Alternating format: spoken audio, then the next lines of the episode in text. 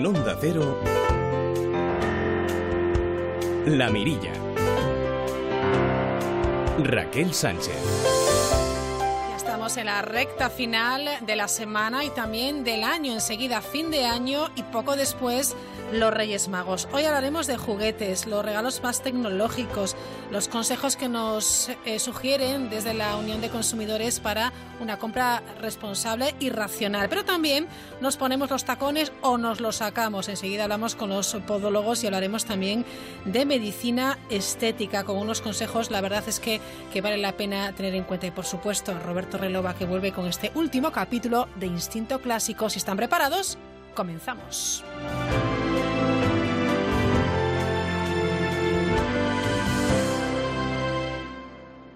Se acerca la noche de fin de año, son muchas las mujeres que, por supuesto, con ese vestido de fiesta, con ese pantalón de smoking, se quieren poner un zapato de tacón. Ojo, los podólogos advierten de lo peligroso que puede eh, ser abusar de estos tacones, sobre todo tacones altos, sobre todo tacones de, aguja, que pueden provocar eh, juanetes, dedos en garra y dolor en la columna vertebral. Saludamos a Borja Pérez, es el presidente del Colegio de Podólogos de Galicia. Borja, ¿qué tal? Buenas tardes. Hola, buenas tardes. La verdad es que eh, las mujeres llevamos sufriendo el tema de los tacones desde tiempos inmemoriales y es cierto que al final identificamos ese zapato de tacón con elegancia. Pero bueno, hay que tener un poco los pies sobre la tierra y me viene muy bien este, este dicho, ¿verdad? Hay que tener mucha precaución. Efectivamente, bueno, pues la moda a lo largo de los años ha ido imponiendo eh, un criterio por encima de las cuestiones que tienen que ver más con los criterios de salud y eso pues desafortunadamente en algunas ocasiones cuando lo que se produce es un abuso de este tipo de, cuestiones pues puede como bien comentabas pues provocar o facilitar determinados tipos de patologías.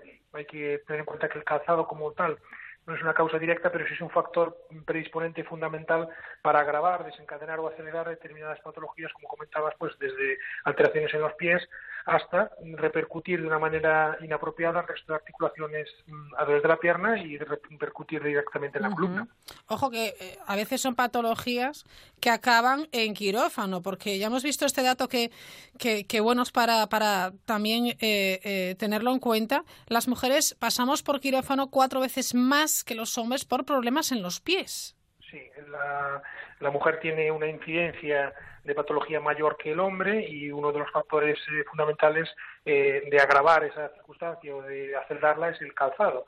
De tal manera que esas hormas estrechas, ese tacón aumentado, pues facilita la deformidad de los dedos, la presencia de juanetes y eso, bueno, pues a lo largo de los años y de las generaciones también eh, conlleva que exista un componente hereditario muy marcado, como por ejemplo en la, la patología del juanete, en la que, bueno, pues existe esa eh, tendencia que, bueno, pues las generaciones eh, siguientes y sobre todo la mujer desarrolle la mm, posibilidad mayor de, de, sufrir un juanete que si además pues persiste ese factor agravante, que es el calzado inadecuado, pues es más, más frecuente y evidentemente son patologías que, tenemos que en muchas ocasiones tener que intervenir quirúrgicamente para resolverlas. el, problema es que ese tipo de zapatos suele ser estrecho y, por supuesto, e, esa altura del tacón, cuanto más alto, peor. Pero ¿cuál es el motivo? Quiero decir que eh, eh, todos estos problemas los tenemos porque no apoyamos la planta del pie como debemos o porque también el cuerpo eh, se deforma, por decir de alguna manera, con el, con el tacón alto, porque al final echamos nuestro cuerpo como hacia adelante, ¿no? Efectivamente.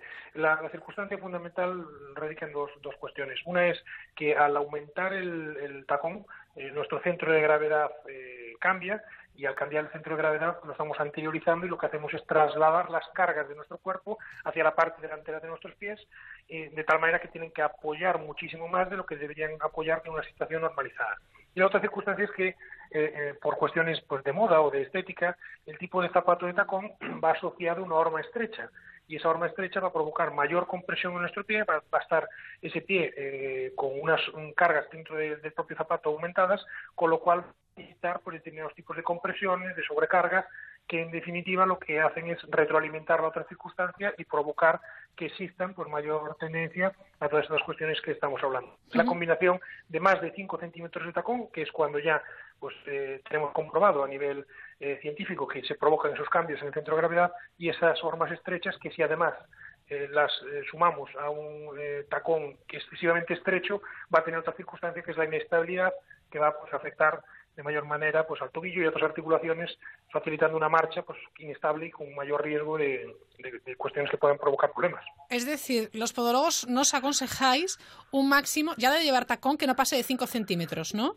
Sí, efectivamente, esa es la altura eh, máxima recomendada. Eh, se recomienda no pasarla por, por las circunstancias que comentábamos antes. Cada vez, eh, bueno, pues todos los centros que realizan estudios de la marcha, estudios mecánicos, disponemos de aparatología muy precisa, como son las plataformas de presiones computerizadas en las que, bueno, de una manera muy cuantitativa, analizamos las cargas en nuestros pacientes, analizamos cómo está pisando ese paciente, y bueno, pues se han realizado diversos estudios y es a partir de esos 5 centímetros cuando ya implica pues una importancia en el cambio drástico de las presiones plantares, implicando una sobrecarga en la zona del antepié que va a implicar a su vez pues que los dedos tengan que compensar, que se tengan que engarrar, que existan sobrecargas, claro, de los tendones, etcétera, etcétera.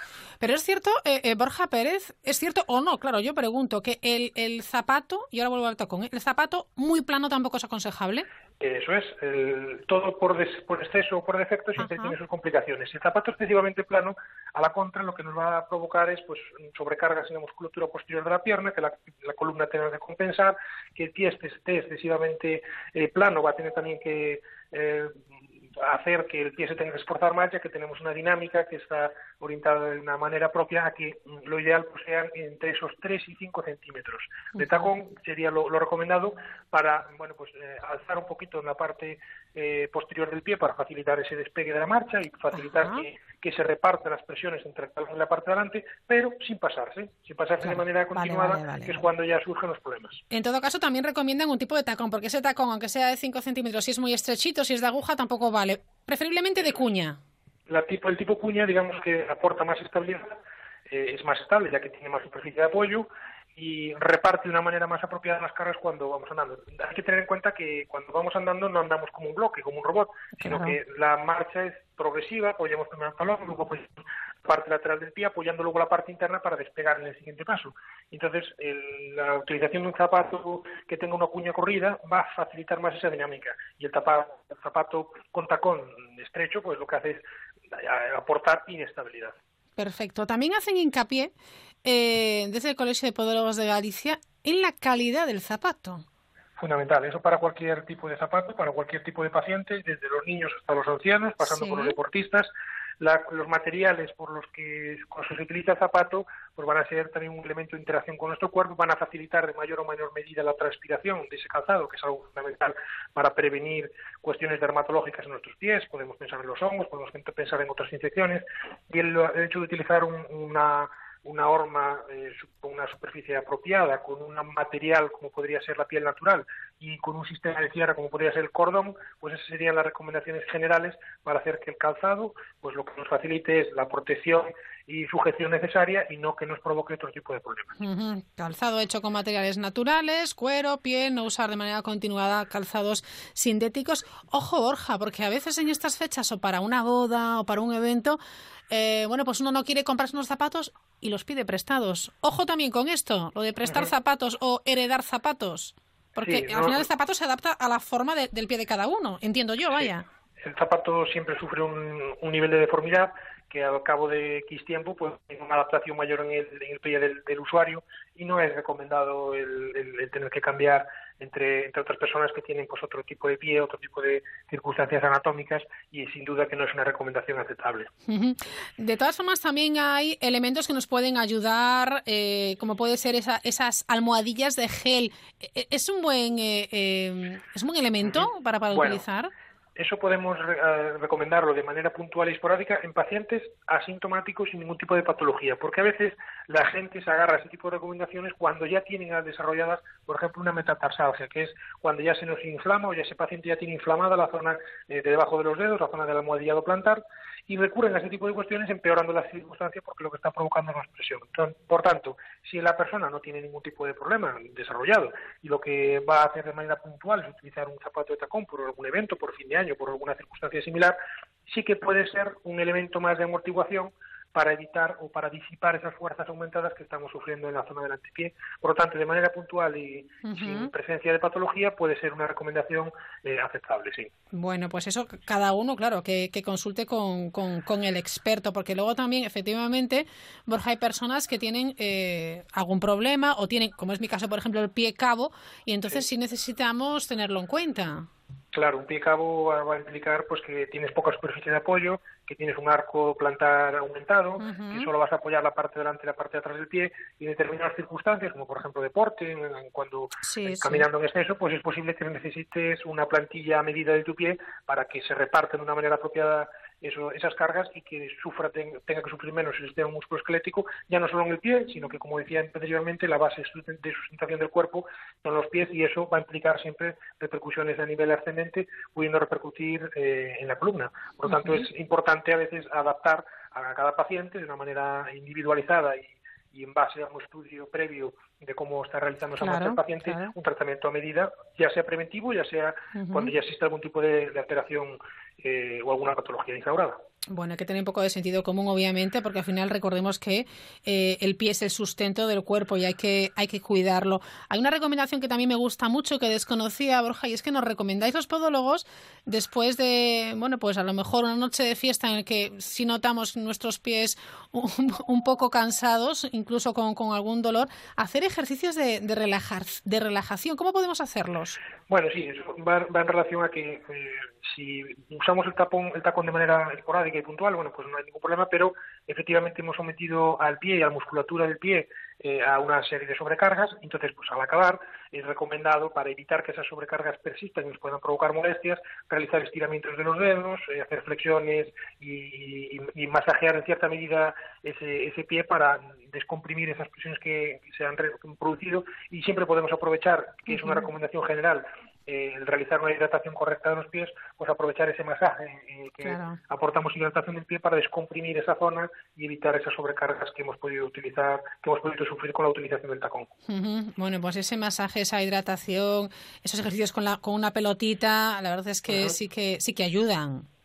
Sí, sí, sin duda que eso lo que va a facilitar es que, bueno, pues descomprimamos, estiramos, la musculatura se va a relajar y cuando no hay un uso continuado de ese tipo de calzado, pues esas cuestiones puntuales, pues igual, igual que una persona que hace deporte está sufriendo un estrés en su musculatura y después realizamos ejercicios de estiramiento para prevenir la aparición de lesiones, pues después de un uso de un tacón que, como estamos comentando, pues tiene unas repercusiones negativas para nuestro apoyo, para nuestro sistema musculoesquelético, este tipo de, de prácticas pues van a minimizar un poco las posibles eh, eh, efectos de, esa, de, esa práctica. Ay, los pies, qué importantes son y el poco caso que le hacemos a veces, solo cuando nos duelen, Borja, que no aprendemos, ¿eh? Sí, el pie a veces es un gran olvidado, la figura del podólogo a veces también es muy olvidada y a veces la persona, mm. bueno, quizás al no estar incluido dentro de la seguridad social, pues a veces la gente no piensa en el podólogo y es eh, bueno pues el especialista que nos va a aportar el diagnóstico y tratamiento de las afecciones de los pies y es el que al que tenemos que consultar este tipo de cuestiones. Efectivamente. Bueno, pues recordamos ya para la noche de fin de año que está ahí a la vuelta de la esquina, utilizar zapatos, zapatos de, calidad con un máximo de 5 centímetros de tacón, con horma ancha y preferiblemente de cuña, porque además con sus tacones tenemos que eh, bailar, que saltar, que disfrutar y a veces nos van a amargar los tacones en la noche de fin de año, Borja, no puede ser. No puede ser, no puede ser. Hay que llevarlo lo mejor posible y con, estos, consejos pues para que, puedan llevarlo de la, mejor manera posible. Borja Pérez, presidente del Colegio de, Podólogos de Galicia, gracias por estar esta, esta tarde con nosotros y le deseo también que entre en el 2018 con buen pie. Pues muchísimas gracias, ha sido un placer. Un abrazo, adiós. Igualmente, hasta luego. La Mirilla, Onda Cero. Vamos a hablar de, de salud, vamos a hablar de belleza, vamos a hablar de medicina estética y es algo verdaderamente importante por lo que estamos viendo también que, se ha convertido en, noticia. Doctora Elga Rivera, ¿qué tal? Buenas noches. Hola, buenas noches. Bueno, Elga Rivera eh, tiene 30 años de experiencia, licenciada en Medicina y Cirugía, máster universitario en Dietética y Nutrición, diplomada en Medicina Antienvejecimiento, miembro de la Sociedad Española de Medicina y Cirugía Cosmética, miembro de la Sociedad Española de Medicina Estética, también eh, de láser médico quirúrgico. Con este currículum es bueno eh, preguntarle si cometemos muchos errores eh, cuando pedimos eh, ayuda eh, hablando de medicina estética. Lo digo, Elga, porque últimamente hemos dado noticias de personas que no han salido satisfechas de supuestas eh, clínicas de medicina estética. Y entiendo que la gente tenga este, esta preocupación, porque, mm, claro, cuando yo empecé, mm, nuestra máxima era formarnos y formarnos y formarnos. Claro. Yo creo que actualmente la gente peca un poco de, de eso, de que quieren abarcar demasiado muy rápido. Entonces yo creo que la formación es básica. Nosotros hemos hecho siempre prácticas anatómicas en, en, en, cadáveres, hemos hecho mucho tipo de cursos durante muchos años antes de atrevernos a hacer cosas. Porque éramos los, los que iniciábamos, éramos, somos los que hicimos la tarta. Los, hace pioneros. Hace 30 años. Entonces hemos ido construyendo una tarta, como dice una, una compañera mía de Coruña, hemos ido construyendo una tarta por pisos, con muy buenos ingredientes, con, intentando saber hacer y hacerlo bien. Y de repente, pues estamos viendo que hay mucha gente o mucho intrusismo, entre comillas. Yo recomiendo a todo el mundo que quiere iniciarse en medicina estética que acudan primero a formación, formación y formación. Eh, yo a mí no se me hubiera ocurrido a los tres meses de estar haciendo medicina estética ponerme a inyectar a nadie o a rellenarle la cara o a transformarle nada. Bueno, sobre todo porque en estos últimos 30 años se ha avanzado mucho en medicina estética, hay muchas novedades cada año. y sí que requiere una formación eh, continuada, ¿no? En congresos, jornadas, etcétera. Exactamente, pero bueno, para eso también es que, por ejemplo, ahora tenemos el tema que antiguamente no existía, lo de los créditos universitarios. Es que cuando una persona tiene muchos créditos universitarios en la materia es que algo habrá aprendido. Pero es que hay personas que quieren que se le dé una capacitación sin tener créditos universitarios, porque nos ha pasado. Yo soy secretaria de la Sociedad Gallega de Medicina Estética y entonces gestionamos eh, la capacitación en medicina estética, puesto que no hay especialidad, eh, tenemos un baremo de, de puntos. entonces se necesitan 50 eh, puntos para poder trabajar en medicina estética para que el colegio médico te autorice. Pues nosotros hemos visto muchas personas que han presentado currículums siendo médicos, teniendo otra especialidad médica, que no no tienen los puntos porque no tienen puntos académicos. Pero con todo, Elga, yo pienso que hay todavía algo peor y es aquellas personas que eh, quieren trabajar en medicina estética y ni siquiera son médicos. Hemos visto una proliferación de centros de estética. Eso se tendría que meter sanidad y el colegio médico, eso por supuesto, porque yo eso ya ya no nosotros no podemos meternos en eso, no tenemos no tenemos capacidad ya para porque además cuando lo hemos intentado, pues nos ha salido mal. Ya. Nadie nos apoya. Y entonces, claro, luego vemos lo que vemos, que falsifican, como lo que hablábamos de los láseres. hace poco hemos visto una noticia que se desmantelaba una red, eh, creo que de origen oriental, si no me parece, de, centros de estética que eh, compraban eh, maquinaria láser falsificado. Sí, que, a ver, todos de, salud. Pero todos conocemos ese tipo de láseres que vienen de China que cuestan mm, la décima parte, no, la, mucho menos. Pues estoy hablando que a lo mejor un láser de eso cuesta 4 o 5 mil euros y un láser bueno mm, de aquí, de fotorrejuvenecimiento, pues cuesta 80, 100. Ajá. O sea, estamos hablando de unas, unas cosas que no, no, no son comparables. Eh, pero mm, ya si aún encima le ponen la, la marca del bueno, diciendo que es el bueno, eso ya, vamos, eso ya es una estafa económica, una estafa hacienda, una estafa de mucho tipo. Claro. Pero ya es la, la misma estafa, creo yo, que es mm, llamarle a un tratamiento de la misma manera y del mismo, eh, con la misma nomenclatura y mm, que un médico capacitado con muchas horas de experiencia te haga un tratamiento con ese aparato que cuesta 80 o 100 mil euros a que, a que te haga un tratamiento de ese tipo en un centro donde no tienen capacidad, no tienen, no saben, no tienen experiencia, eh, un láser que cuesta cuatro o cinco mil euros. O sea, es que creo que no es lo mismo. Entonces yo creo que no tengo que meterme con nadie, ni nadie se tiene que meter con nadie. Yo creo que hay labor para todos. Yo creo que los centros de estética tienen, hacen su labor, tienen que dedicarse a tratar la piel desde otro punto de vista y todos podemos complementarnos. Pero aquí hay que llamar también la atención al paciente, ¿no? Que busque un poco esas, que busque, no, o sea, que, que exija esas garantías. Que se informe, claro. Exactamente, y que no se deje llevar únicamente por lo que cree que económicamente le va a salir mejor, porque Bueno, pues hay que preguntarlo todo y hay que pedir todas bueno, las las economías ya sabemos lo que pasa. Ya lo- nuestros refranes españoles lo dicen todo. Mm, ya, ya. Siempre. O sea, una cosa muy barata, muy barata, por algo será. Eso está claro, ¿no? Bueno, porque no es porque sí. los demás nos dediquemos a cobrar lo que no es.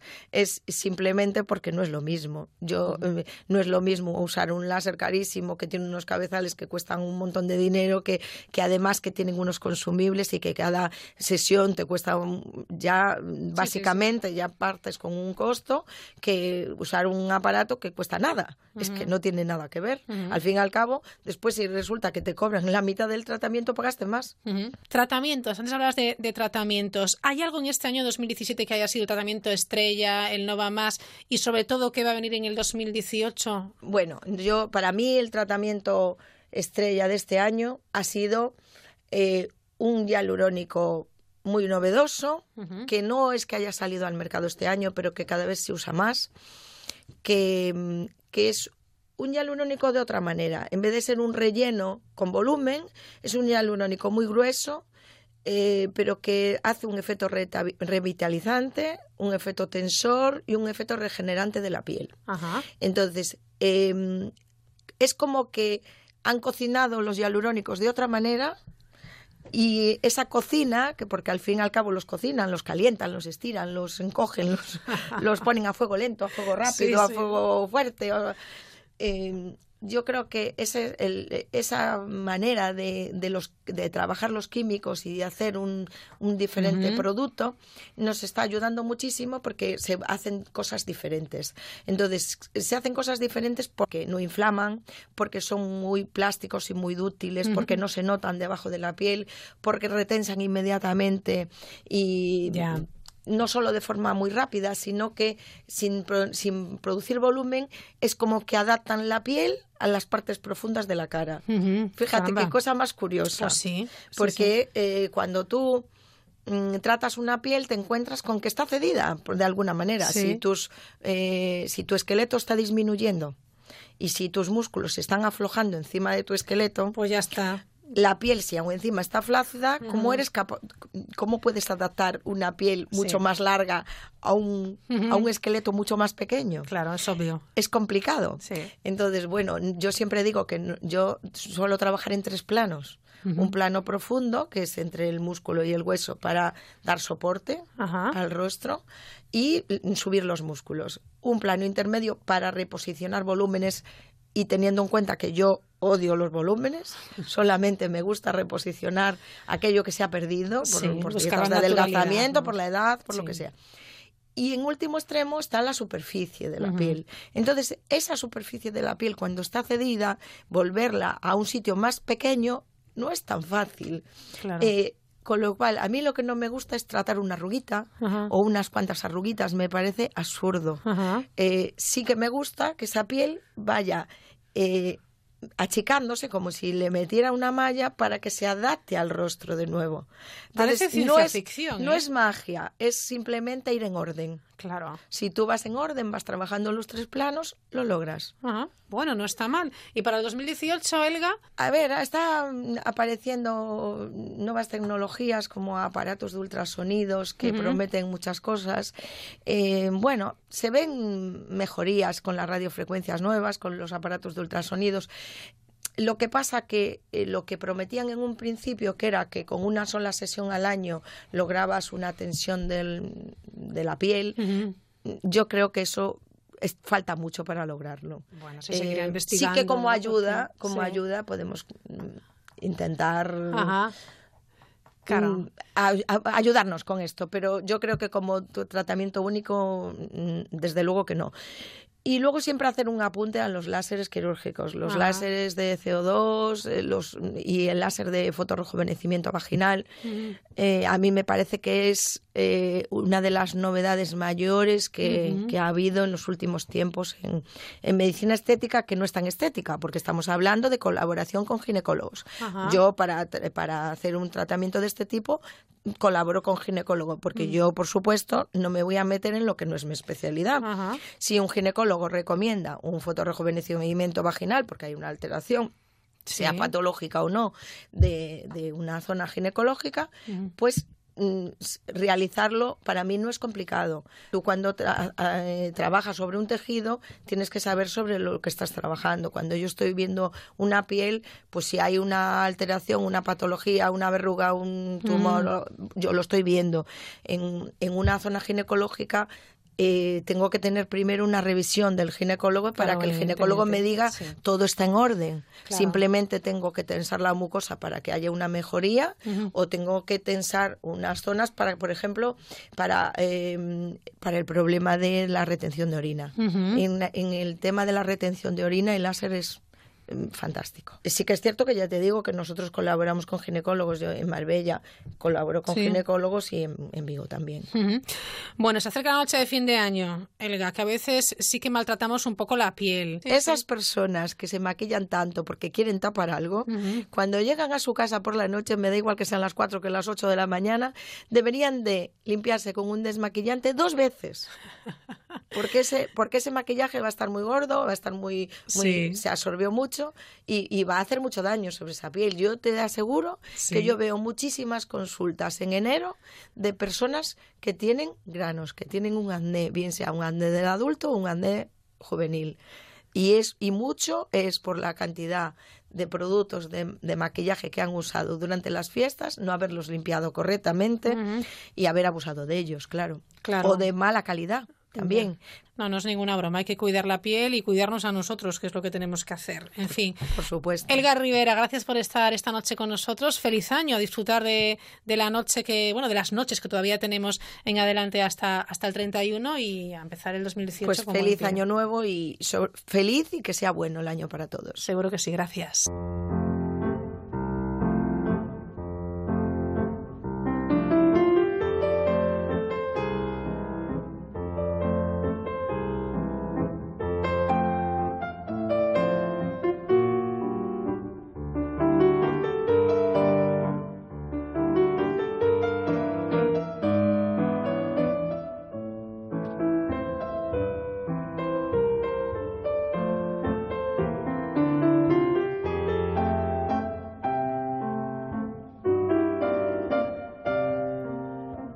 Así llegamos a las noticias de las novelas 8 en Canarias y nosotros volvemos en cinco minutillos.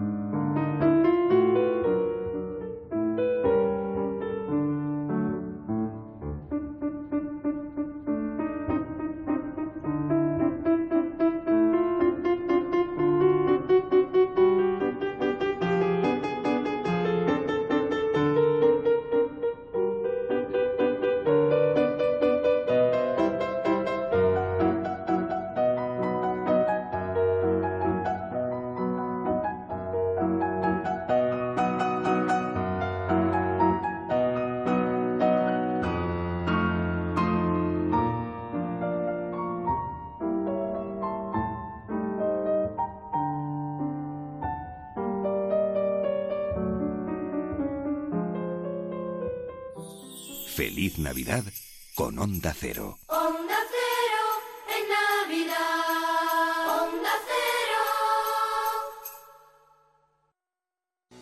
Ningún ladrón quiere entrar donde no puede robar.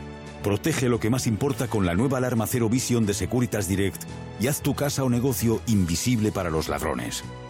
Protege tu hogar con la nueva alarma Cero Vision de Securitas Direct, capaz de generar una situación de cero visibilidad para evitar el robo. Llama ahora al 945 45 45 o calcula online en securitasdirect.es.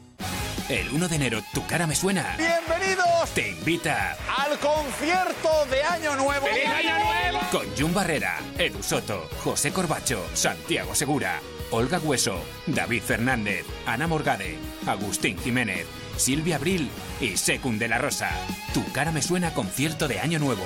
El lunes a las 10 de la noche en Antena 3. ¿Tu hijo tiene problema en los estudios? ¿Le falta motivación? ¿Le cuesta concentrarse? ¿Tiene baja la autoestima? ¿Saca buenas notas pero podría obtenerlas mejores y con menos esfuerzo? ¿No sabe estudiar? El método de estudio del Instituto Pascal le ayudará a aprobar con solvencia sus asignaturas. Cursos de Navidad en casi toda España. Llama al 91 519 49 69 o infórmate en la web institutopascal.es. Un violinista un violinista diferente. Cuando miras la vida con otros ojos, eres capaz de reescribir lo que ya conocías y crear una nueva expresión con estilo propio. Bodegas Ramón Bilbao acompaña a Ara Malikian en su gira 2017. El viaje comienza aquí. Son las 9, las 8 en Canarias.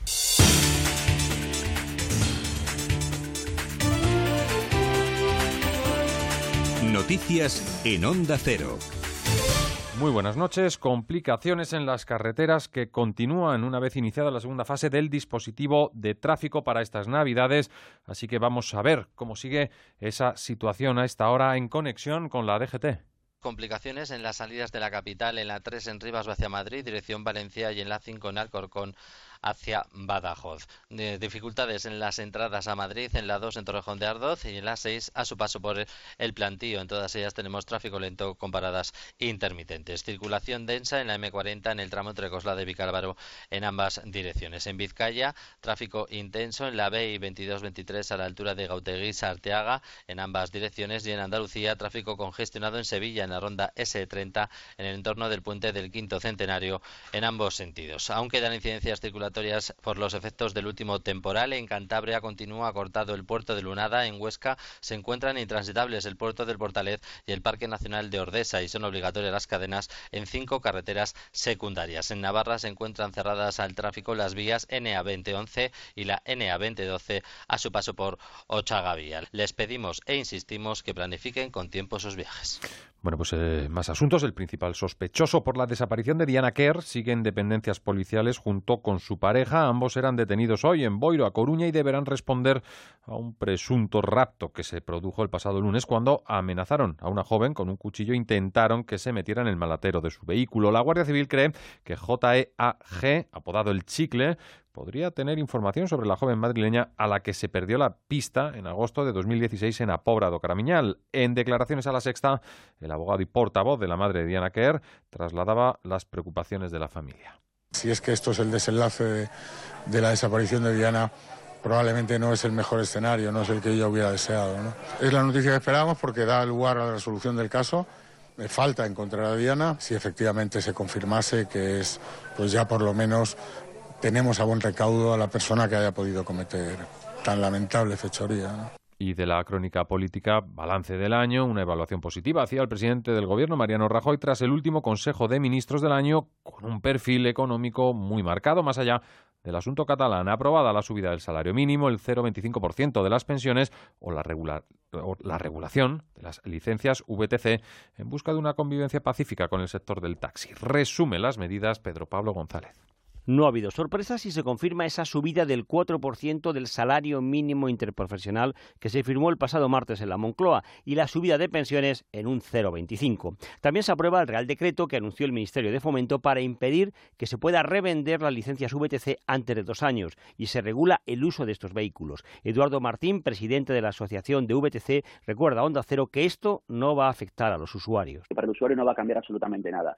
Se hará la empresa eh, en este caso, pues Uber, Cabify o los prestadores de servicio, los que de la empresa, será una cuestión de, la propia empresa, que bueno, evidentemente tendremos algo más de burocracia, los que tendremos que enviar eh, y rellenar esa documentación a través de esa web. Pero para el usuario no cambia absolutamente nada. También se ha aprobado la prórroga del umbral máximo de facturación a tributar por el régimen de módulos de los autónomos en el IRPF en 250.000 euros para el año 2018, el mismo tope que en 2017. Y aviso para las empresas de alquiler de viviendas de uso turístico como Airbnb Airbnb, Hongwei, Wimbu o Niumba, porque deberán enviar a la agencia tributaria a partir del próximo mes de julio la información relativa a propietarios y los clientes. Y vamos con el deporte, Javier Matiachi. Ya en juego la final del torneo Alevín de la Liga Promises entre Valencia y Barcelona, partido que se puede seguir a través de la sexta. Por otro lado, Vincenzo Montela ya aterrizado en Sevilla, le han recibido en, Zomaresco y en Zomaresca y Oscar Arias. En breve rubricará su contrato y mañana dirige su primera sesión. El Getafe ha cerrado el fichaje de Robert Ibáñez, procedente del Valencia, que se marchará cedido a Osasuna. Además, estará dos días a prueba el exjugador del Arsenal, Flamini. Escuchamos a Ángel Torres. Ha venido a entrenar estos dos días. Bueno, quería el mister verlo a ver cómo está. Y bueno, no sé, yo creo que en dos días pocas conclusiones le pueden sacar. Que ha sido buen futbolista, indudablemente, como este, pues yo no tengo ni idea. Lo que sí sé es que he autorizado que entrene estos dos días y, y lo veamos. Si nos sirve, pues lo hablaremos y si no, pues nada. Y en la Euroliga de baloncesto, victoria del Barcelona en cancha del Kinky, ahora en juego el Vasconia ante el CSK. Más noticias a las 10, las 9 en Canarias y en nuestra página web ondacero.es. ¿Quién cocinará la cena? ¿Quién contará el peor chiste? ¿Quién se va a atragantar con las uvas? ¿Quién mandará el peor mensaje? ¿Cómo será mi vestido? Dirás el mío. No, no. Lo que está claro es que las campanadas de Antena 3 Van a ser inolvidables. El 31 de diciembre, Cristina Pedroche y Alberto Chicote dan las campanadas en Antena 3. Ofertas sin cuentos y con mucho descuento. Bastón con alarma y luz Clipper Kane de 60 a 30 euros. Menos cuento y más descuentos.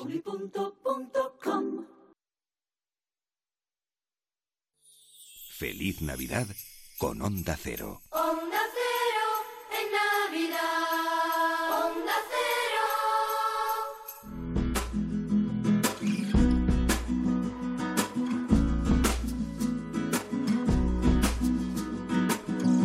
Descubre lo que hay tras la mirilla con Raquel Sánchez.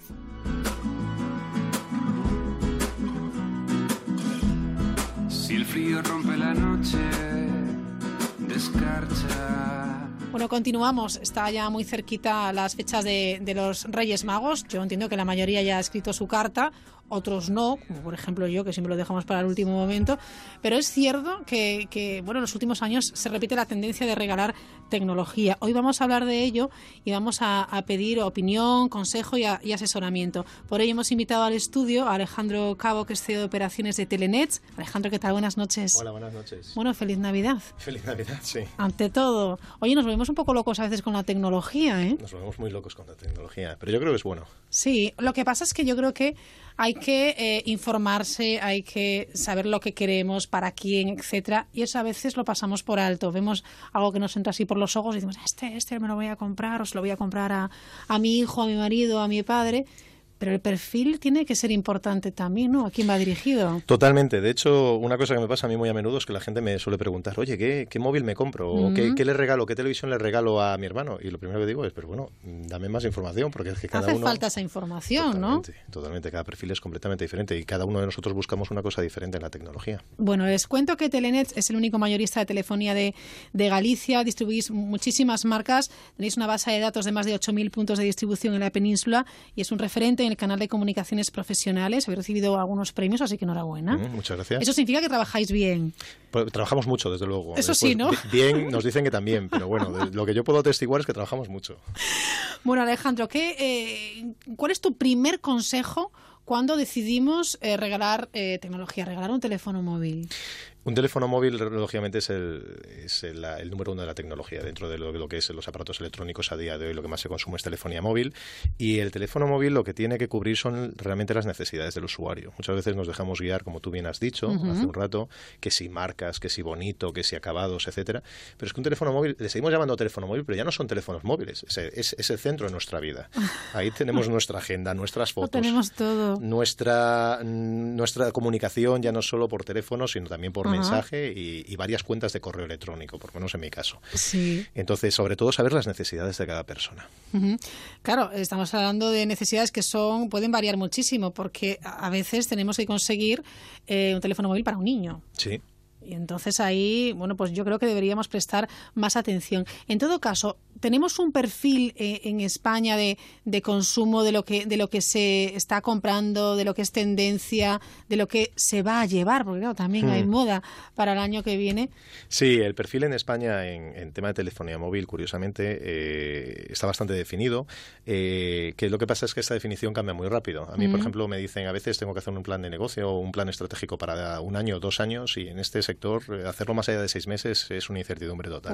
Entonces, por ejemplo, para hacerte una idea, el perfil actualmente es un teléfono móvil que de pantalla cada vez más grande. Ajá. Eh, ya menos de 5 pulgadas se vende muy poquito y No lo poquito digas. que se vende menos de 5 pulgadas suele ser porque el iPhone 7 hasta hace recientemente tenía una pantalla de 4,7, entonces Ajá. categorizaba por debajo de 5 pantallas. Ya. El, el español medio quiere cada vez pantalla más grande. Eh, también el precio, mm, han caído mucho los precios de la telefonía móvil comparativamente en los últimos años. Entonces, aunque parezca mentira, el 62% de las compras de telefonía móvil eh, van de 0 a 200 euros de PVP.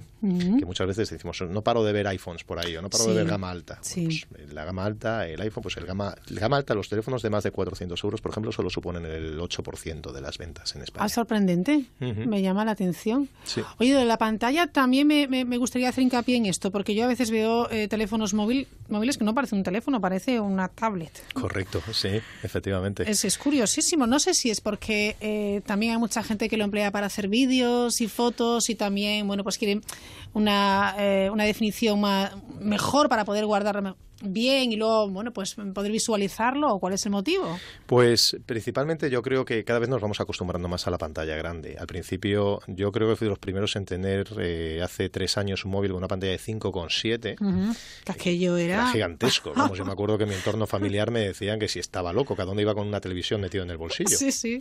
Y a día de hoy 5,7 ya no nos parece. De hecho, mm, la tendencia es más hacia el 5,5 que hacia las 5 pulgadas. Y, y cada vez más empiezan a haber móviles más grandes. De hecho, la nueva generación que viene ahora en el año 2018, que ya ha iniciado con el Samsung S8, con la gama alta de Samsung, lleva lo que es una pantalla 18 novenos. Es decir, el ratio de la pantalla hasta ahora era 16 novenos. Sí. Ahora las pantallas son un poquito, vienen un poquito más alargadas Ajá. más estrechitas pero más alargadas, de manera que el ratio es 18-9. Vale. Eso quiere decir que en una pantalla, en un tamaño de móvil de 5,5 pulgadas, ahora va a pasar a 5,99, es decir, 6 pulgadas. Bueno, Y, pantallón. y más, y, Y más, más. porque ya se empiezan a preparar, ya empiezan los primeros lanzamientos a avistarse en el 2018 de móviles de 6,1, 6,2, que antes mm, yo por lo menos no conozco ningún móvil que pasara de 6 pulgadas en sí. Eh, había gente que ya utilizaba tablets de 7 y lo- algunos incluso utilizaban como teléfono móvil porque llevaban algún pinganillo Bluetooth conectado, Ajá. pero más de 6 era raro. Y ya empiezan a verse los 6,1 y 6,2 para este año. Bueno, es impresionante. Em, vamos a hablar un poquito de la tecnología por edades. O sea, en casa que tenemos desde los niños de 10, 12, 14, 18, de ahí, de ahí para arriba. ¿Cuál es el consejo del experto? Eh, 10, 12, 14, eh, el consejo es que los padres tengan mucho cuidado con la tecnología que le den a, sus hijos. Bien dicho, bien dicho. De sí. 18 para arriba ya hay que dejarles hacer un poco lo que quieran, Ajá. pero aún así con mucho cuidado. Es decir, la tecnología nos, nos abre mm, muchas puertas eh, hacia conocimiento, hacia comunicación, etcétera, pero como, como todo bien utilizada. Eh, no por eso tampoco hay que bloquear en exceso. Eh, casi todos los móviles hoy en día, los sistemas operativos permiten cierto bloqueo parental. Eh, no hay que hacer ese, ese cierto bloqueo, pero sí que es cierto que, bueno, que mi consejo por lo menos es, para empezar, que, se to- que toda la tecnología esté protegida por algún tipo de antivirus. Vale. Hay antivirus gratuitos, que no son tan buenos como los de pago, los de pago tampoco son tan caros, pero sobre todo siempre yo recomiendo primeramente bajarse un antivirus. Hay mucha gente intentando hacernos daño, mandando pues eso, virus, hay muchos archivos que contienen eh, archivos maliciosos a su vez, etcétera. Entonces el primero eso. Y después, eh, pues utilizar la tecnología, pero mm, medida, con Vale, cuidado. Vale. Está bien, sobre todo porque eh, llega un momento en que se nos escapa, se nos va de las manos y, y- y- ya eh, meter mano ahí va a ser va a ser complicado. Hay eh, tecnología eh, familiar, o sea, para, para, para los miembros de una, de una familia, de distintos presupuestos, es decir, de presupuestos asequibles. Antes nos decías que, que, bueno, hay que saber un poquito qué gama queremos, en qué gama nos movemos, pero yo creo que para todos los bolsillos podría haber algo, ¿no? Sí, sin ninguna duda, incluso a nivel familiar, sobre todo que tengan varia participación desde lo que es la visualización de contenido, pues con televisiones y sobre todo televisiones de, de pago, canales de pago, Sí. o eh, pues bueno, desde Netflix, HBO, eh, Amazon Prime, ahora Rakuten incluso está lanzando, patrocinador del Barça, está lanzando. Una nueva televisión online en, en Japón y ya Sí. me anticipan que, que va a quedar poco para que Rakuten la lance también aquí en España. Ajá. Entonces, pues desde lo que es la visualización de contenidos hasta lo que es interactuar, pues desde eh, videojuegos pensados para el entorno familiar, en el que podemos tener diferentes roles, e incluso la familia no tiene que estar en el mismo sitio. Últimamente en los videojuegos ya se juegan en online. De hecho, la- los e-games, que son todo lo que es el, el juego de eh, videojuegos online y conectados, etcétera, pues ya se compite entre gente que está alrededor del mundo, ¿no? Entonces, pues bueno, ese tipo de tecnología. Y después, pues bueno, también incluso todo lo que es la parte de robótica educativa, que también hay parte de robótica para disfrutar en familia. En ese sentido, ¿qué nos puede recomendar la, la- la robótica educativa? Pues la ¿Está robótica este- educativa, tenemos diferentes, hay diferentes marcas en el mercado, Sí. eh, aparte incluso desde a partir de los 3 y 4 años de edad ya pueden empezar a estudiar robótica. Entonces, ¿qué recomiendo? Pues eh, para los niños pequeños, marcas que tengan las piezas más grandes, eh, que sean más sencillos y menos peligrosos para operar, marcas como MakeBlock, por ejemplo, es una marca de robótica que se ha implantado en España hace un año, un año y medio y que está teniendo mucho acceso a los a los colegios, también BQ, fabricante español de tecnología, Sí. conocido principalmente por, sus por su telefonía móvil, pero que ha hecho una inversión importante en los últimos años, tanto en impresoras 3D para el hogar, no para la industria, como en robótica, en robótica educativa. Y lo que pasa es que BQ ya es un poquito para un rango más de 10, 12 años, Vale, 14, vale, etcétera, ajá. porque ya mm, requiere de una serie de programación Sí, un poco más compleja. Sí, no es tan- tampoco tan compleja porque realmente lo hacen fácil. Se llama Arduino, su software, Sí. pero, pero, pero lo puedes hacer tan complejo como quieras. Desde la programación va desde lo que son por bloques, es decir, eh, fomentan la lógica. Esto está pensado para niños de menos de 10 años, es decir, un bloque que, por ejemplo, dice mover una pierna, otro bloque que dice Vale. cuándo y otro que tú pones la secuencia. Entonces tú unes los diferentes bloques para que le bajes el software al, al robot que has construido y, y- y opere como tú digas hasta programaciones más complejas de escritura de código. Perfecto. Esto no quita que juguemos un parchís de vez en cuando. Y hasta incluso es recomendable y, yo lo una apoyo brisca, totalmente. ¿eh? un cinquillo, no sé, una cosa así también. Los juegos de cartas que están en, en boca de todos, desde luego. Sí, sí. Para, eh, eh, para bueno, pues un chaval, eh, una niña de, de 12, por ejemplo, que está con el tema del móvil, que quiere un móvil, o que tiene uno que quiere otro, porque esa, esa es otra, que luego hablaremos de, de ello, de la vida de los teléfonos móviles, ¿no? Eh, ¿Qué es más recomendable, un teléfono móvil o una tablet, por ejemplo? Es una muy buena pregunta, eh, porque uno dice, bueno, es que un teléfono móvil no es una tablet. Mm, la única diferencia es casi, si me apuras, el, el tamaño, porque ambas pueden hacer exactamente lo mismo. La Sí. tablet incluso llamar. Realmente hay que valorar el uso que se le quiere dar a ese teléfono móvil. Si el teléfono móvil lo que quiere es para llevarlo encima, por si queremos contactarle, etcétera, pues lógicamente hay que facilitar, facilitar esa movilidad. No podemos irnos con un Claro. dispo- un dispositivo muy grande, etcétera.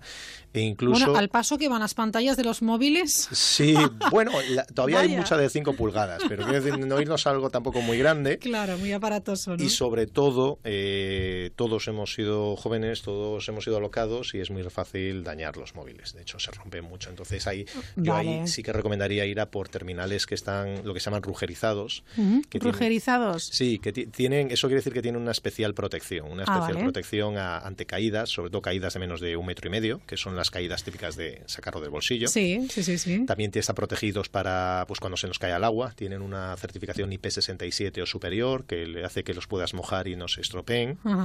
Y si es para movilidad, desde luego recomendaría eso. Si lo que queremos es que, eh, pues, eh, que el adolescente o que el chaval, sobre todo, eh, consuma contenidos más bien en casa o con sus amigos, en el salón, etcétera, yo sin ninguna duda me iría una tablet. Más Claro. pantalla, menos forzar la visión, una imagen más nítida. Sí, porque luego hay que cuidar la vista también, que es Sí, un sí. tema importante. ¿eh? Mm. Es un tema muy importante. Las personas mayores, ¿qué les regalamos o qué piden a los Reyes Magos? Pues también hay tecnología para las personas mayores y, y no tiene por qué ser la última tecnología. Muchas veces es adecuar las, las necesidades nuevamente que tiene esa persona, ¿no? Pues eh, todo depende de la edad, eh, pero bueno, hay teléfonos de fácil uso Ajá. para personas mayores, cada vez son menos estigmáticos. Antiguamente se pensaba que fácil uso, ya no puedo utilizar otros, otros teléfonos. Ya no es que no puedas, es que simplemente te resulta más fácil utilizar un teléfono de fácil uso y no tenemos necesidad de estar conectados 24 Claro. horas. Pues hay una serie de teléfonos fácil uso que aparte de tener las teclas grandes y facilitar el uso de las personas mayores, tienen otra serie de funcionalidades que, que pueden ser muy beneficiosas, pues desde un botón SOS, para que lo puedes bien, programar, sí.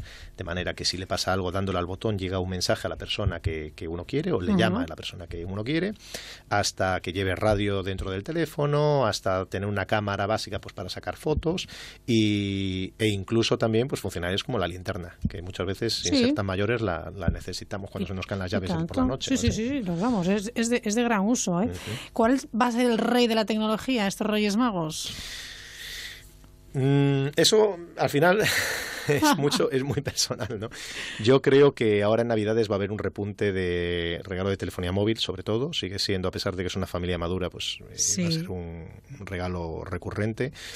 Y todo lo que es la parte de gaming, eh, accesorios para gaming, cascos, eh, gafas de realidad virtual o de realidad, de realidad aumentada, que cada vez están más en boca de todos.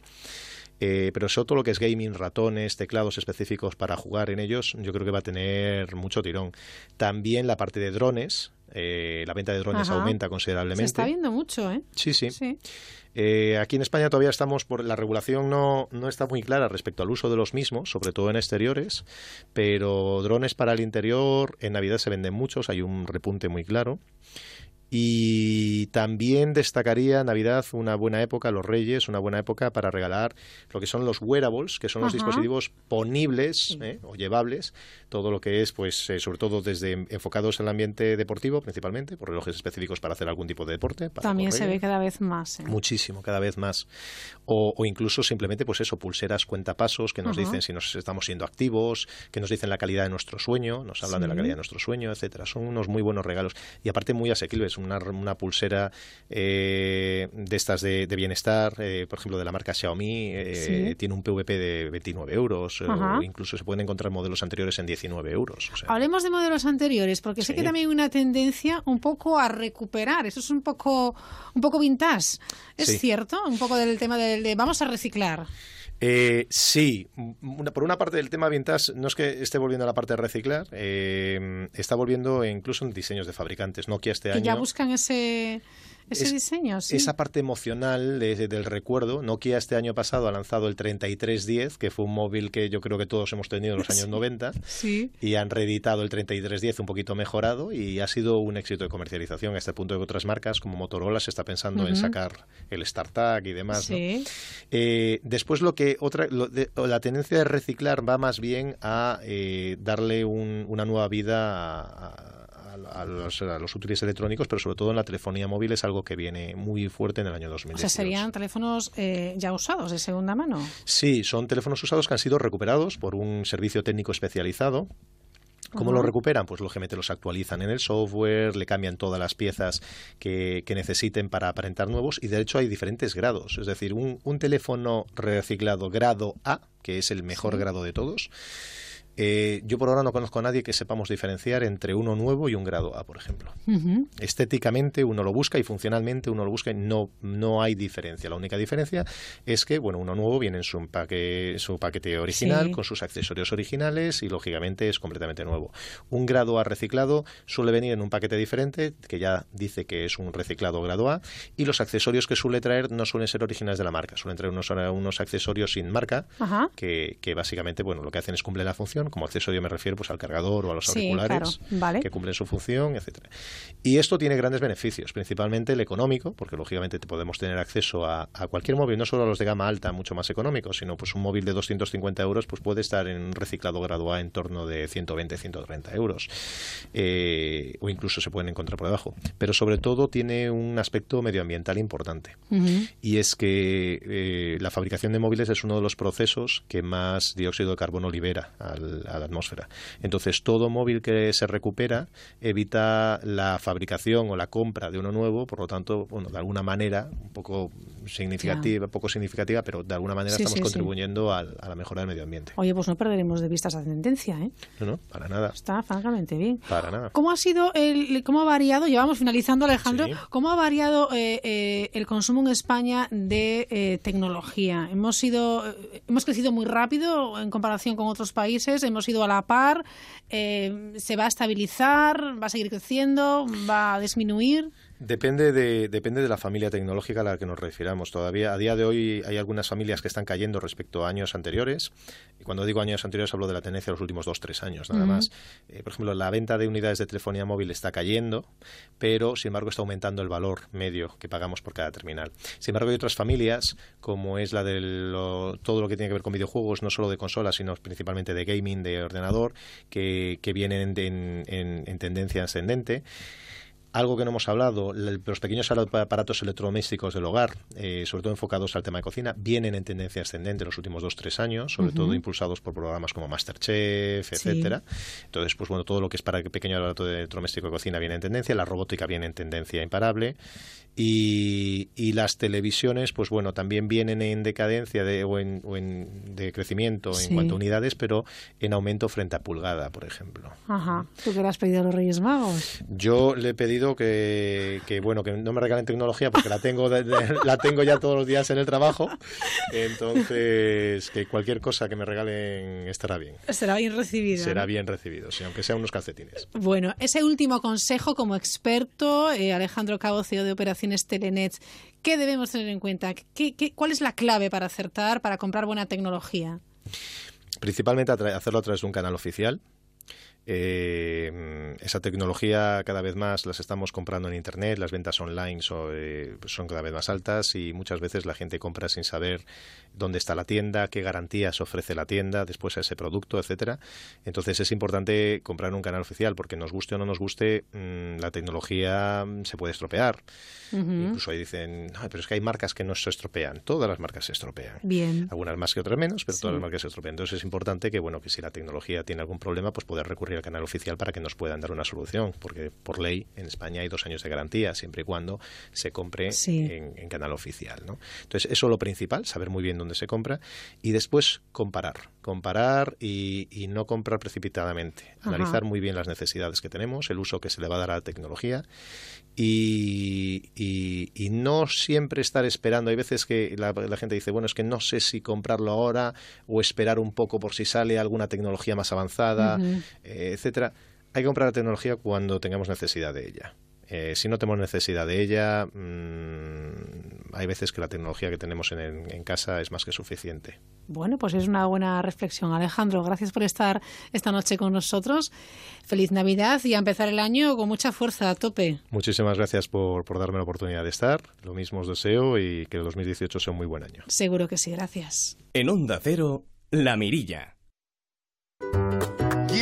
¿Quién cocinará la cena? ¿Quién contará el peor chiste? ¿Quién se va a atragantar con las uvas? ¿Quién mandará el peor mensaje? ¿Cómo será mi vestido? Dirás el mío. No, no. Lo que está claro es que las campanadas de Antena 3 van a ser inolvidables. El 31 de diciembre, Cristina Pedroche y Alberto Chicote dan las campanadas en Antena 3. ¿Buscas los mejores profesionales para tu negocio? En Grupo Norte Soluciones de Recursos Humanos somos especialistas en selección de personal. Nuestra experiencia y la permanente actualización de perfiles nos permite proporcionar los profesionales más adecuados para cubrir sus necesidades de forma ágil y eficaz. Más información en gruponorte.es. Grupo Norte. Nuestra pasión, crear soluciones. Onda Cero. Couzapin, dedicados a enaltecer la calidad del producto de Asturias, sidra, cabrales, faves de cultivo propio y el mejor rape al horno de Madrid. Calle Menorca 35, restaurante couzapin.com. Ocasión plus, ocasión plus, ocasión plus, ocasión ¿Qué te plus, pasa? ocasión plus, ocasión plus, ocasión plus. ¿Cómo? Ocasión plus, 1500 coches de ocasión, liquidación total final de año. Amigo. Regalar artesanía es ofrecer a quienes te rodean algo especial, elaborado con cuidado y cariño. En la Feria Mercado de Artesanía de la Comunidad de Madrid llevamos 30 años haciendo de tus regalos algo único. Ven a vernos a la Plaza de España. Te esperamos hasta el 5 de enero. Comunidad de Madrid.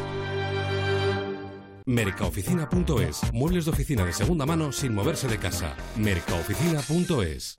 Si está pensando en vender su vivienda o comprar la casa de sus sueños, dese un lujo. Llame a Gilmar y olvídese de trámites, papeles, reformas, mudanzas.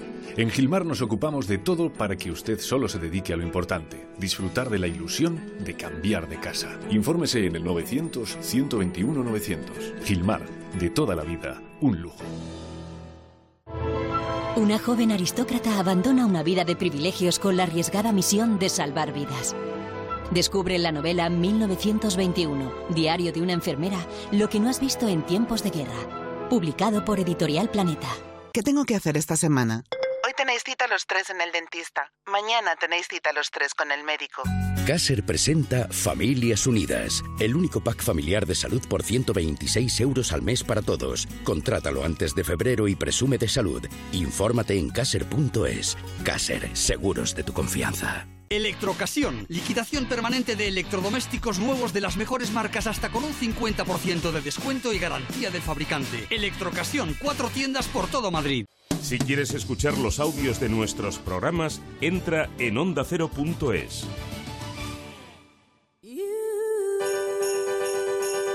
En un año han pasado muchas cosas.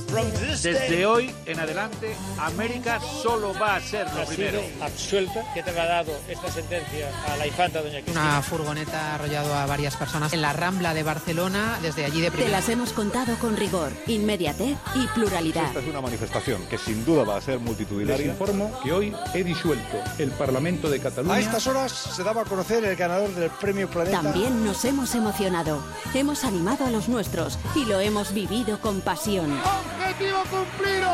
¡Vence y convence la roja! Y señores, pónganse de pie porque va a entrar Mar Márquez. Gracias por elegirnos cada día para informarte y entretenerte. Juntos, la Navidad es mucho mejor. Te mereces esta radio. Onda Cero, tu radio.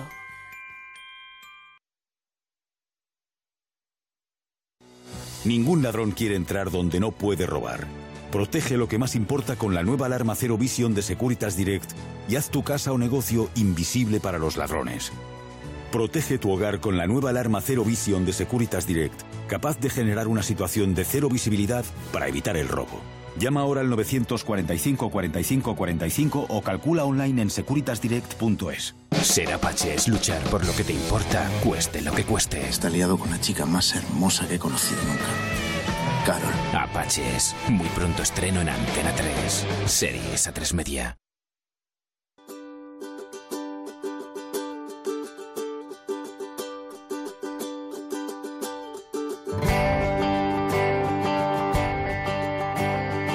En Onda Cero, La Mirilla. Raquel Sánchez. has come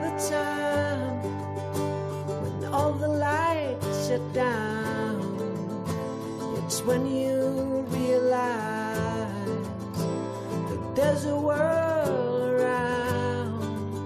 Some days have funny nights, some never come to an end. Time's leaning on your ways and seems to wake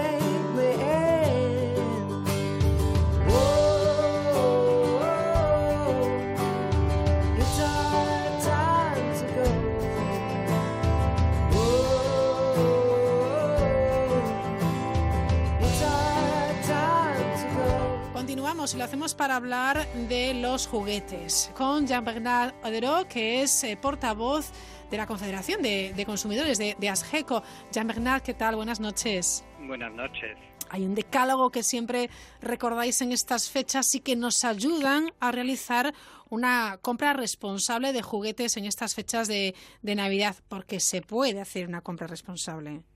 Pues sí, efectivamente, eh, siempre aconsejamos adelantarse a los hechos, eh, pero si no hemos podido a- hacerlo y que ya todavía nos queda nos queda comprar algunos juguetes para Reyes, pues podemos todavía eh, hacerlo de manera responsable, responsable para nosotros como como padres, tíos, amigos, eh, educadores, Claro. pero también responsable para los niños, porque según la edad eh, que, que pueden tener, pueden entender más o menos lo que queremos pasarles o transmitirles, ah, ofreciendo un tipo de regalos eh, y de juguetes eh, pues educativos o que tengan una cierta calidad o, o- o que no respondan a- a- al masazo publicitario que, que tenemos desde ya dos meses. Claro, porque y tenemos un bombardeo de mensajes publicitarios que, claro, a veces nos aturde. El primer consejo quizás, Jean Bernard, sería tener en consideración cómo es nuestro niño, qué, qué necesita, ¿no? Pues sí, efectivamente. Lo que hay que saber es que no vamos a sustituir el afecto con bienes materiales. Entonces, realmente tenemos que comprar un, un juguete para el niño. Es él que va a jugar, jugar con ese con ese juguete que tiene algunas preferencias y tenemos realmente que pensar primero en él. Y por eso cuando somos solo allegados o, o amigos, pues hablar con los padres para saber eh, lo que el niño pues quiere o, o las cosas, el tipo de cosas que le gustan. Perfecto. Es importante también, y aquí hacéis especial hincapié, en comprobar eh, el etiquetado, que tenga todo perfectamente claro, que sea legal, vaya, para no llevarnos sorpresas. Pues sí, efectivamente, tenemos que, tener el nombre, la marca registrada, la dirección del, fabricante, uh, las instrucciones de uso en español, esto es muy importante, um, la edad a la que se destina el juguete, porque sabemos que um, hay realmente una, una diferencia muy importante entre los niños de menos de tres años y más de tres años, especialmente a nivel de, seguridad, y, las condiciones de uso, a saber si se va a utilizar electricidad, uh, si se necesita presencia la presencia uh -huh. de un mayor. Entonces todo eso tenemos que verlo y tiene que estar en castellano. Entonces claro. eso hay que hay que cuidarlo efectivamente. Perfecto. Hay juguetes quizás muy violentos y que a niños muy pequeños, bueno, pues no es recomendable. Yo ya no pienso en videojuegos que sí a veces son demasiado violentos y están pensados también para niños mayores, por decir de alguna manera. Pero eh, el tema de los valores es muy importante también a la hora de, de, de, elegir estos juguetes con los que nuestros niños, bueno, pues van a educarse, van a seguir creciendo.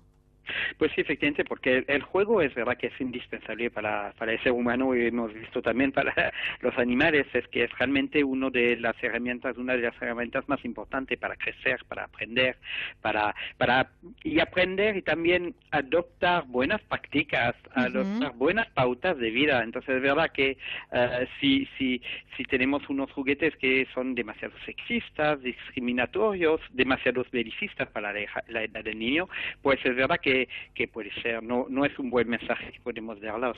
Y en ese caso hay que ver que lo que hablabas de los, lo, los juguetes, los juegos electrónicos, tienen también unas uh, indica, indicaciones de edad, ¿eh? se llama el, el, el, el, código PEGI, que permite efectivamente ver a qué edad está adaptado, pero más importante, a, a, a eso hay que ver que muy a menudo, uh, pues el mejor juguete es el que tiene su hermano mayor o su hermana mayor, sí. entonces hay que cuidar, efectivamente, también hay esa tendencia para un niño pequeño de querer jugar con el, el, juego de su, de su hermano mayor o hermana mayor, y en ese caso, en ese caso es verdad que pues uh, se pasa eso de, la edad para el niño, entonces tenemos que ser cuidadosos los padres en el uso del, sí, del juguete, sí. estar seguro que es bien, eh, que está usando un juguete que está adaptado a su, a, a su edad eh, y que no, no tenga ese, eh, esas propiedades uh, o, o, esas, uh, esos valores que no son aconsejables. Claro, hay juguetes y juegos que fomentan muchísimo la creatividad, la imaginación, el, el trabajo en equipo también y que, bueno, pues también eh, ensalzan los valores positivos, aspectos positivos de cada niño o de cada niña. Ojo con los más pequeños y con las piezas que se desmontan. No queremos pues sí, sustos, no queremos sustos. Eh, eso es, por eso dijiste muy sí. bien antes de que hay que cuidar, efectivamente, hay que tener la etiqueta, hay que cuidar que uh -huh. no sea una, una, falsificación. Tenemos una campaña que se llama uh, de uh, Ser auténtico, compra original, puede sí. encontrarla en nuestra web, y es verdad que en juguetes tenemos ese riesgo de tener unos juguetes que, que pueden ser falsificaciones o copias, y en ese caso el, pro, el primer problema es eso, es que como son falsificaciones, no hay controles, no tienes la garantía de una marca. Y entonces, si una marca te garantía, te garantiza que para tu niño de menos de tres años no hay pequeñas piezas que puede tragarse, pues puedes tener confianza en la marca. Si es una falsificación, pues no puedes tener esa confianza. Entonces, es verdad que es en eso que hay que cuidar el, eh, lo que, que, ofrecemos al, al niño pequeño uh -huh. y que no use uh, juguetes que son para niños más grandes que pueden tener eso, ese riesgo de desprender unas piezas, pero que normalmente con un niño más grande no, no conlleva el mismo problema. Claro, ASGECO Confederación también recuerda que aquellos juguetes que tienen algún componente de propiedades químicas, eléctricas o mecánicas, que se lean las instrucciones, eh, la seguridad, los padres sí deben leer estas instrucciones para que el niño eh, bueno, pues sea leccionado por, por, por, el tutor y le diga, ojo, que, que esto puede ser peligroso también, ¿no? Pues sí, efectivamente, cuando hablaba de creatividad, se puede también hablar de, de, del pequeño científico, está bien, para, chicos, para chicas que, que, que trabajen en todo eso. Y, y ahí es efectivamente ese riesgo, es que nos pasamos tanto de leer las, los manuales de cualquier producto que realmente en eso tenemos que hacer el esfuerzo de leerlo y en esos juguetes y de una manera en cualquier tipo de juguete siempre se aconseja que la primera vez que se juega, que el niño juega con su juguete, pues que esté un adulto, su padre, para ayudarle, para ayudarle a entender o para ayudarle a, a tener cuidado con algunas piezas que pueden ser, pues, no tan peligrosas, pero claro, sí, sí, que sí, hay, un, hay un pequeño riesgo. Hay que tener precauciones. Ojo también con los precios porque nos aconsejáis que comparemos, también ahora se compra mucho online por, por internet y se puede comparar y es lo mejor, ¿no? Y luego por supuesto, pedir las garantías que ofrece, que debe ofrecer el establecimiento comercial y guardar los justificantes de compra. Pues que tenemos derechos, somos consumidores, eh, esos regalos no salen, no, de, no, bajan del cielo, ¿no? Nosotros los compramos y los Claro, pagamos, sí. así que tenemos derecho a, a la garantía que es de dos años. Eh, em, para ju- hacer jugar esa, a funcionar esa garantía necesitamos efectivamente la factura y y para los precios, pues muy bien, hay que mirar porque según los establecimientos puede tener unos precios bastante distintos, eh, especialmente cuando nos acercamos a las últimas eh, ulti- últimos días, especialmente para los, los juguetes muy famosos. Sí. Y, y está bien de, de mirar en Internet porque podemos encontrar, cuidado con las falsificaciones en, en Internet, pero Sí, más que todo hay que mirar los plazos de entrega porque no hay nada peor que Mm, un retraso en la entrega y que llegue el día 7. Claro, Así que, hay que eh, tenerlo en que cuenta. tenemos que realmente tomarlo en cuenta. Entonces, si queremos eh, comparar con, con, la, con Internet, pues miremos ya y vemos que sea 24, 48 horas, eh, sabiendo que si son 72 ya, ya, ya cabe, pero además eh, es, eh, es, es un riesgo que pues tenemos que asumir o no, eh, que Ya, no pueda llegar ya. a tiempo. Eh, ya, Bernard, evidentemente hay una campaña que también lleváis vosotros que es compra original, sea auténtico. No queremos eh, que esos juegos o esos juguetes luego, bueno, pues no, no sean los los eh, originales y presenten irregularidades, etcétera. Hay que tenerlo también muy en cuenta y, y lo decíamos antes, eh, en siempre pedir ese ticket sabiendo la garantía que tenemos, ojo con lo que se vende en la calle, etcétera, etcétera. No debemos nunca renunciar a nuestros derechos como consumidores. Pues sí, efectivamente, es esa idea de que tenemos derecho a, a- a reclamar y que normalmente podemos también tener derecho a devolver. Mm, La cosa es que la devolución es un acto comercial de, de- de la tienda, entonces su política puede ser que acepta solamente eh, si hay un si hay un problema con el juguete.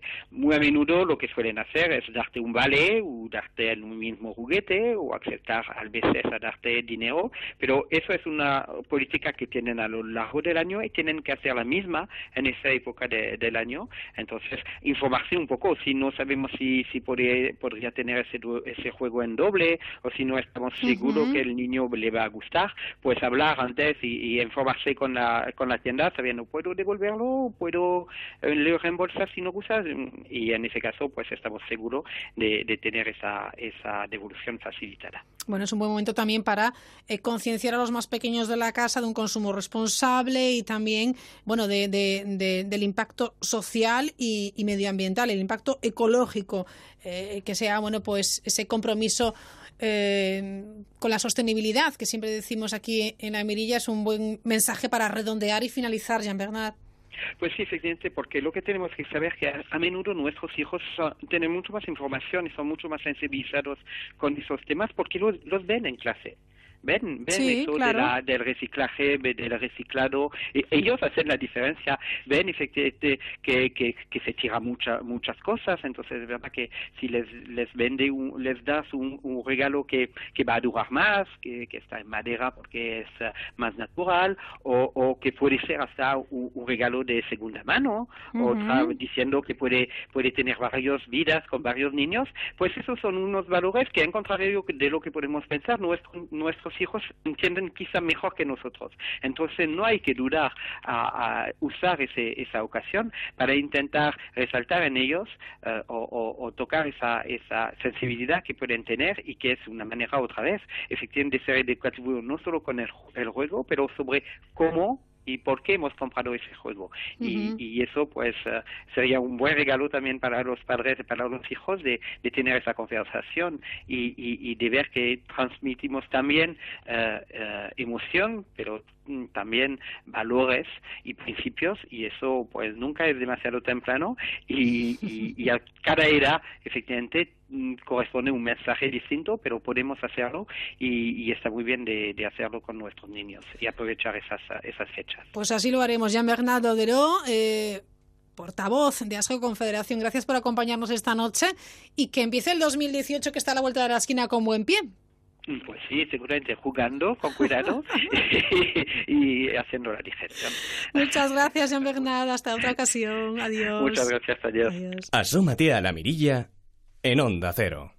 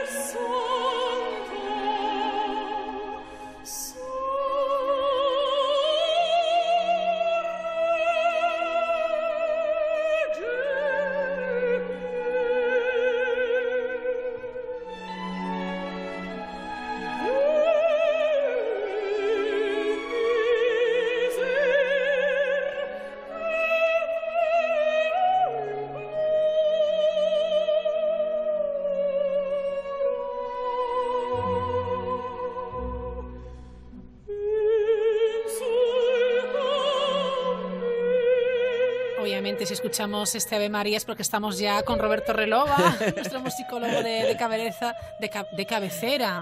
¿Qué he dicho? Cafedera. Algo parecido. A mí me da igual. Bueno, eh, bien- bienvenida al club. Aquí el doctor, el doctor en, en música, ¿no? El doctor en... Eh, eh, Comunicación y medios audiovisuales, pero humilde profesor de historia de la música y fan derretido de doña Raquel Sánchez, la auténtica, ojo, ¿eh? Oye, que ha hecho una tesis Roberto Relova, por cierto, de, de- la, la música y el cine. Sí. ¿Cuál era el título de la, de la tesis? Bueno, ¿Tú lo eh, recuerdas? Sí, sí, hombre. eh, Bueno, lo acaba de hacer, Después ¿eh? de tantos años luchando por esa Trabaja, tesis. que trabaja. Pues es la música clásica en la música de. eh, perdón, la música ¿Ves clásica cómo no te sale la música clásica? en la filmografía de Pedro Almodóvar. Toma ya, Vale. ¿eh? se la recomendamos, ¿eh? ¿Se puede buscar? Sí, sí, claro, por supuesto. Por supuesto. Bueno, pues la tesis de Roberto Relova que, que le recomendamos. Bueno, Gracias por la publicidad. Hombre, qué menos. No hablamos hoy de cine, pero seguimos Claro. hablando de, de- de obras maravillosas. Escuchábamos ese aleluya menos eh, conocido, porque claro, dicen, vamos a hablar del aleluya de Händel. Pues no, hablamos del aleluya de Leonard Cohen con la voz de, de René. Hoy hablamos de un Ave María, no es el Ave María de, de Schubert, es el Ave María. de Mascagni, de Pietro Mascagni, autor de famosísimas óperas y en la voz ¿Qué maravillosa. tenemos? Qué cosa. que es maravilloso disfrutar así, además Ujú. un día como hoy al borde, ¿no? Y con Claro. esta maravillosa cantante Lina Granca, esta mezzosoprano, eh, qué voz, qué maravilla.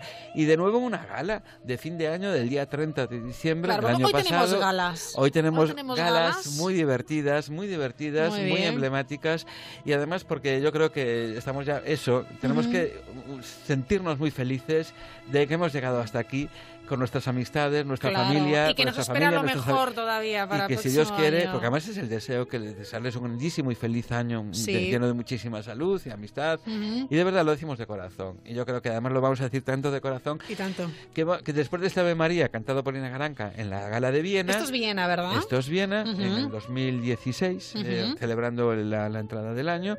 Y ahora vamos a pasar a una de mis áreas favoritas, de una, porque la opereta, como ya vamos a ver hoy dos ejemplos de ópera, de opereta, hay ese final que maravilloso del Ave María de Mascagni. Qué bonito. Qué maravilla. Ah, es que es magia pura. ¿Y qué opereta has traído?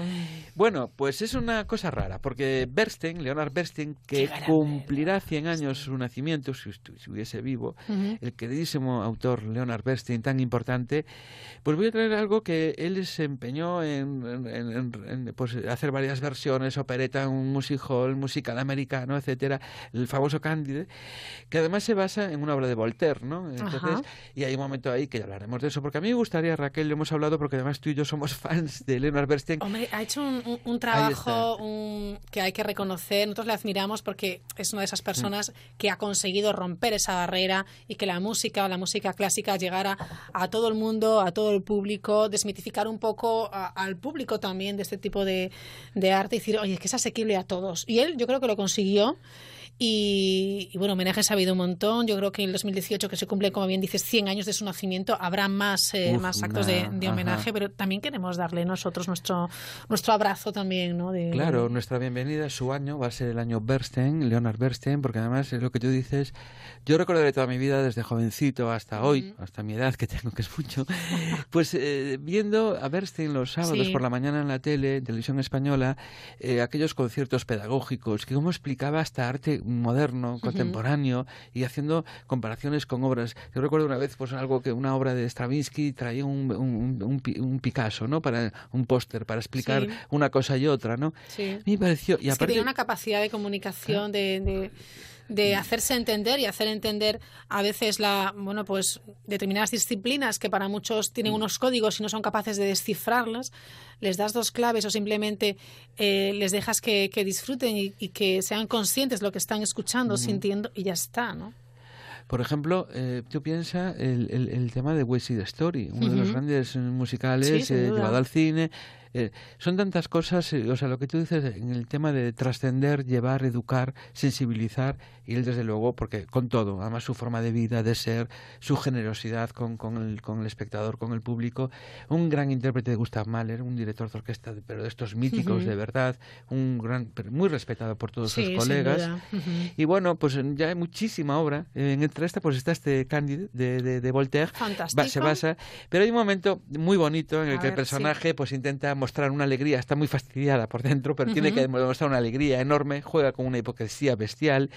Y es un área que, que, que, que para disfrute de, de, sobre todo de que una soprano de coloratura, lírico ligera, pueda desplegar todos sus medios vocales. En este caso, ya verán, es muy bonita, es muy divertida el área. La pueden buscar, la encontrarán en internet. Ujú. Y es nada más y nada menos que mi queridísima soprano, ya me gustaría, eh, admirada soprano, perdón, Diana Dan Rao, una soprano que, bueno, yo creo que es mejor que la escuchen, que la Sí. Escuchemos Vale. y lo vamos a pasar muy bien, ya. Perfecto, pues venga. Oh, take the diamond necklace and some another stuff by being gay and reckless. Oh, oh,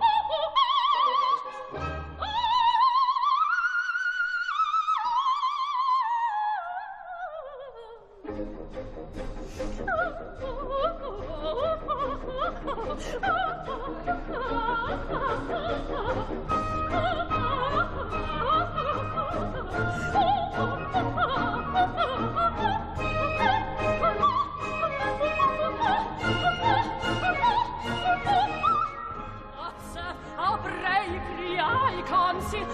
dreadful, dreadful shame I feel.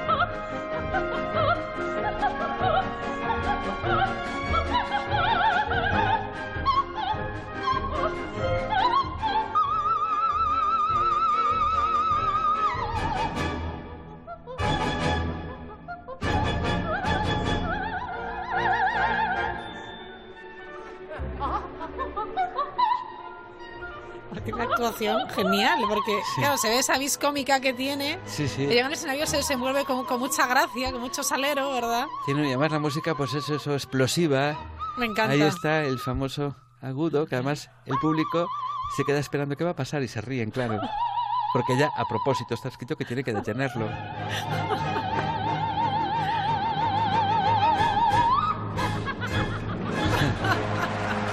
Qué grande, ¿eh? Muy grande. Bueno, ya ves la reacción del público. Sí, de nuevo, sí, en directo, una gala de estas galas navideñas. Hay otra versión muy interesante que la puede ver el el- nuestros oyentes en YouTube, que ella la canta sentada entre el público, ¿Ah, interactúa con el público y el público no se logre tener una diva cantando a su lado, una cantante con La estos iba agudos. jugando como el público, porque eso es un juego, ¿eh? Es un juego, es tremendo, ¿no? Qué bueno, me encanta, ¿vale? Bueno, pues esto es nuestro querido homenaje, muy sentido, a nuestro querido maestro Leonard Bernstein, que cumple 100 años en 2000, cumpliría 100 años en Sí. 2018 y es el año Bernstein. Y si no lo es, lo haremos eh, que sea que así. Pero sí, los teatros todos están programando Bernstein Tendrá que en ser este así. Nos acordaremos, este de, año. por supuesto, en el, en el este año que entran dos días, en el 18, 100 años del nacimiento de Leonard Bernstein. Así que, bueno, pues nuestro homenaje también desde, desde la mirilla, con este instinto clásico y esta pincelada que le hemos dado, pues muy sentida. ¿Vamos terminando? Uf, de verdad. El año, el programa. Oh, todo, qué pena. todo, bueno, toca, todo toca su fin. bueno, pues. ¿Y cómo hacemos? A ver, ¿qué...? qué- Hombre, podríamos bailar, ¿no? Venga, nos echamos un bailecito. echamos un bailecito, porque aquí lo que vamos a oír ahora Genial. es nada más y nada menos de nuevo a Netrenko, Ujú. a Breslik, uno de los mejores tenores. Bueno, Ana Netrenko, Ana la, gran soprano, para que por Sí, si acaso. Pavel Breslik, a Wartin, Ujú. en una famosa opereta, eh, la- y, y esto es en Dresde, otra ciudad que se celebra Ajá. El fin de año por todo lo alto y con todo. buah, eso sí, es un, un rigor además aristocrático. Dresde tiene una, una ópera y un público que, en fin. Y hay una gala todos los años y entonces siempre es casi siempre una, una, una, una opereta. Y en este caso, pues es la de la de Calmán, la famosa princesa de las tardas. Sí. Y precisamente lo que vamos a escuchar es ese tipo de música popular, música maravillosa, bohemia, fantástica, con este trío que además, si lo ven en el vídeo, está colgado, eh, además en muy buenísima calidad, eh, que en esta gala participaba también Juan Diego Flores. Entonces empiezan a cantar los tres y de un momento dado, eh, Flores, como estaba fuera del escenario, viene corriendo y se une porque él también quiere bailar y hacen un cuarteto nuevo. Bueno, tienen que buscar la princesa de las sardas. O la princesa gitana Sí, de vale, Calmán, de con K, perfecto. Y entonces ya Vale, lo encuentran, Y lo ¿vale? encuentran, o Ana Netrenko cantando La princesa de las tardas. Y ya verán, lo van a disfrutar muchísimo. Ópera de Dresde. Venga, vamos a escucharlo. Vamos a escuchar. Nimm, Zigeuner, deine Geige, lass sehen, was du kannst. Schwarzer Teufel, spiel und zeige, wie dein Bogen tanzt. Spiel ein Lied, das weint und lacht. Spiele, bis dein Bogen kracht. Spiele, bis heranbricht hell das Morgenrot. Spiele, Messias, schlage mir die Sorgen tot. Joi, Mama, Bruderherz, ich kauf mir die Welt. Joi, Mama, was liegt mir am lumpigen Geld? Weißt du, wie lange noch der Globus sich dreht, ob es morgen nicht schon zu spät? Joi, Mama, Bruderherz, ich kauf mir die Welt. Joi, Mama, was liegt mir am lumpigen Geld? Weißt du, Gedanken auf dem Lob, sich mit, ob es morgen nicht schon so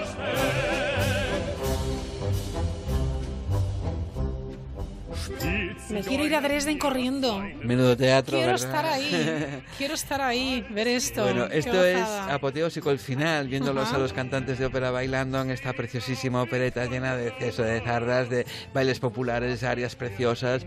Y ese es el espíritu de fin de año. Pues sí, con alegre, alegría nos divertido. despedimos. Le decimos hasta luego, al, hasta luego, no, hasta siempre, al 2017. siempre, sí, y bienvenido al siempre. 18, que seguro que será un buen año para, para todos. Nos vamos a despedir con esta música, la vamos a dejar para disfrutarla unos minutos más. Claro. Pero yo aprovecho, por supuesto, estos minutos para agradecerle, como siempre, a Roberto Relova que haya atendido tan amablemente la llamada de, de Onda Cero. Siempre está, siempre que le llamamos, y es desde luego de, de agradecer. Te lo agradezco desde el fondo del corazón, Roberto. Bueno, es un orgullo. Primero es un orgullo y agradezco yo la presencia porque pasarlo con vosotros, contigo Raquel Sánchez, con Ángel, es una auténtica maravilla. Onda Cero, yo soy fan de Onda Cero, entregado a Onda Cero, porque hacéis radio de verdad, radio sincera, objetiva, se aprende muchísimo. Pero aparte de eso es que se disfruta. Yo lo disfruto mucho estando aquí, estando como Oye, oyente del otro lado. Los, los oyentes Y desearía, por favor, desearle feliz Navidad a mi familia, a mi, a mi, bueno, a mis seres queridos, a mis amistades y por supuesto a ti y a Ángel Raquel. Muchísimas gracias y a ustedes, radio oyentes, gracias de verdad, feliz año. Feliz año y a disfrutar de estas noches que nos quedan, a disfrutarlas sí. a tope con A los tope. amigos y con la familia. Y Roberto, en el 18 hablamos. Hablamos, Vale. hablamos de la canción del verano. ¿eh? Venga, los hits del verano. Gracias, Robert. Gracias, felicidades, siempre, felicidades. hasta siempre. Asómate a la mirilla en Onda Cero. En la puerta del sol, como el año que fue.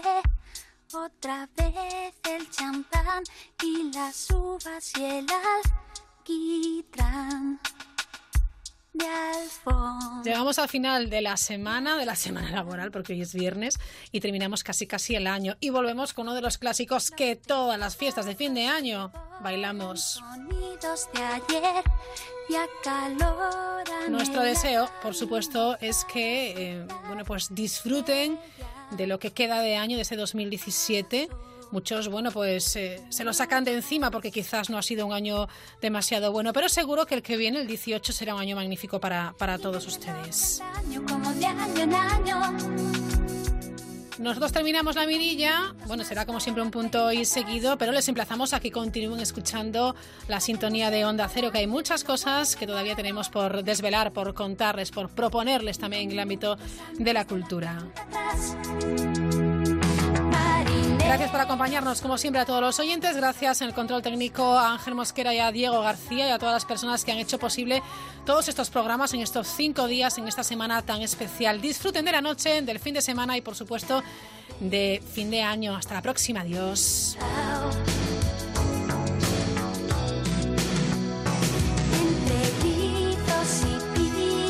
los